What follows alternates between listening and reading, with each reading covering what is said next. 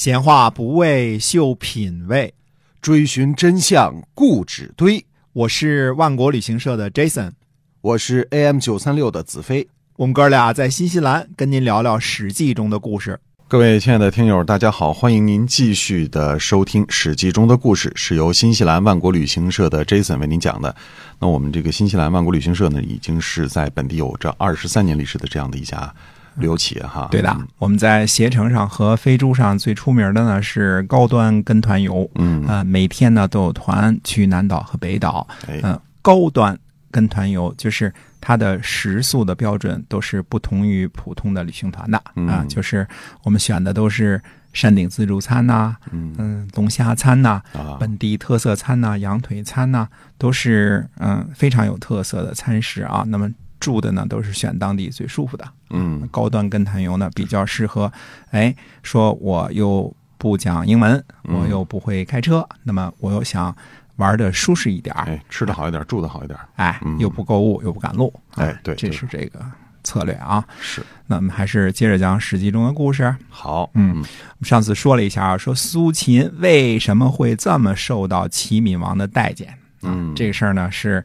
呃，很值得探讨一下的地方。我们还是从《战国策》当中找资料啊。嗯这篇比较长呢，基本上我们就是把这个，先把苏秦睡齐闵王这个呢跟大家介绍一下。下期呢我们再进行评论嗯啊。你看啊，呃，这一章的章名就是以苏秦睡齐闵王这开头这几个字儿开始的啊。苏秦说呢，臣听说用兵而高兴，在天下占先的人，将来是有忧虑的。缔结盟约而开心，让主君结怨的人，后来一定被孤立；后采取行动的人是有所依凭的。远离怨恨的是时机，所以圣人做事情一定要依靠权变，等待时机才出动。依靠权变是做事情的关键，看形势而掌握时机是最重要的。不依靠权变，违背形势、错失时机而能办成大事的人几乎没有。嗯宝剑哪怕是干将、魔爷，如果没有人的力量，也不能切割东西。结实的箭头、箭杆儿，如果没有弓弦和机弩，也不能射杀远处的敌人。不是箭矢和宝剑不锋利呀、嗯为什么呢？因为没有凭借权变，这是什么道理呢？想当初赵国偷袭濮阳的魏国，怎么说呢？换车不换人，一路攻到魏国，魏国都城的城头都削平了，八个城门中六个用土填上，两个城门已经坠毁了。这是亡国的形式。濮阳的魏国君主呢，光着脚去魏国求救。魏武王自己呢，身披铠甲，手持利剑，向赵国挑战。邯郸城中纷扰，黄河和太行山之间混乱。濮阳的魏国以此为凭借，收拾剩余的甲兵，朝北进攻，打残了钢平，毁坏了中牟的外城。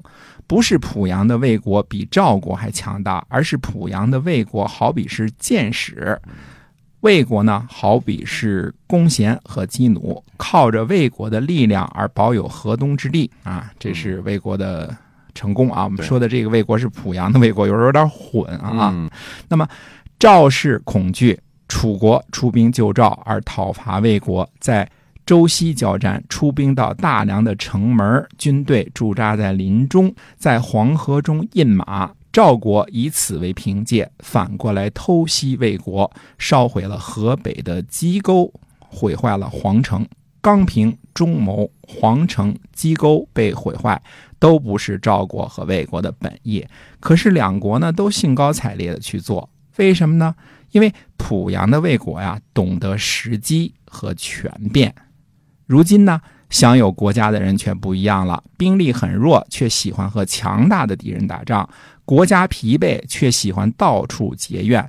打了败仗也要战斗到底。兵力弱小呢，却不甘居人下；地域狭窄，却喜欢对抗强大的敌人。失败了就喜欢使诈。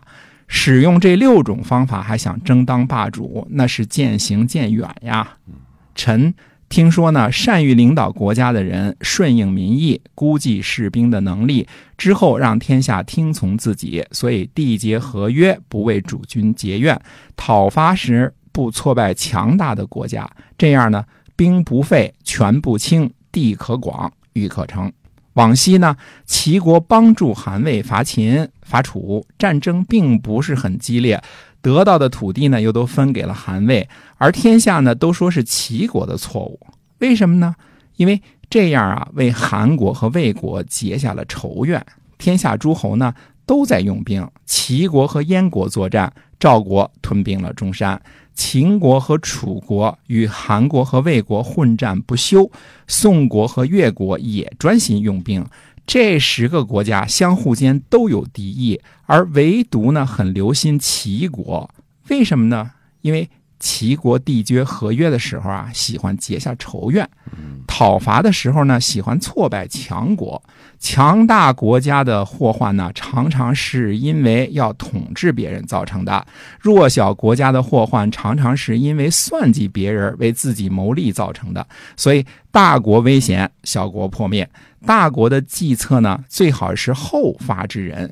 专注讨伐不义的国家，后发之人凭借较多，兵力较强劲，是使用强大众多的军队对付疲惫弱小的军队，所以一定成功。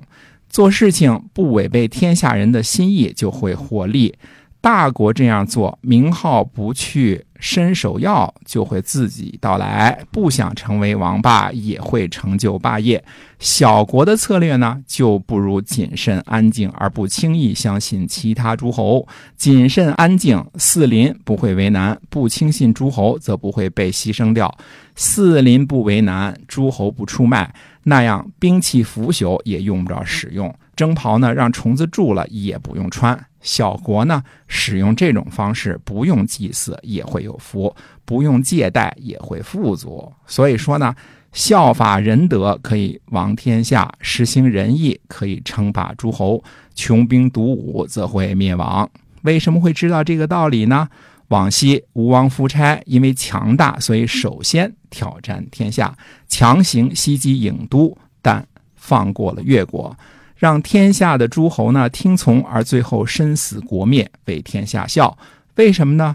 因为吴王夫差呀，他是没事儿呢就想称王，依靠自己的强大而首先在天下挑起祸端。过去呢，莱国和莒国喜欢算计别人，陈国和蔡国呢喜欢狡诈，结果莒国倚仗着越国而灭亡，蔡国呢倚仗着晋国而亡国。这些都是内部依靠狡诈，在外轻信诸侯的恶果。这样看来呢，强弱大小的祸患，从历史上的事实是看得很清楚的。人们常说呢，奇迹那样的骏马，如果衰老了，就不如一般的驽马跑得快；孟奔如果疲倦了，连一个女子也打不过。不是说驽马女子比奇迹和孟奔更加筋骨强壮，而是说呢。他们后发制人的缘故，现在呢，天下的诸侯相持，而谁也不能消灭谁。谁能够按兵不动而后发制人，把怨恨转嫁别人而讨伐不义，不用兵而寄托希望在仁义，那样呢，臣服天下就是举手之间的事情。明辨诸侯的事物，观察地理形势，不缔结婚姻，不交换人质，不用小跑，就能迅速行动。事情很多，但不毁约，交割土地，不相憎恨，只亲近强大的国家。那为什么这样做呢？因为形势相同，而战争就是为了获取利益。为什么这样说呢？往昔齐国和燕国战于环曲。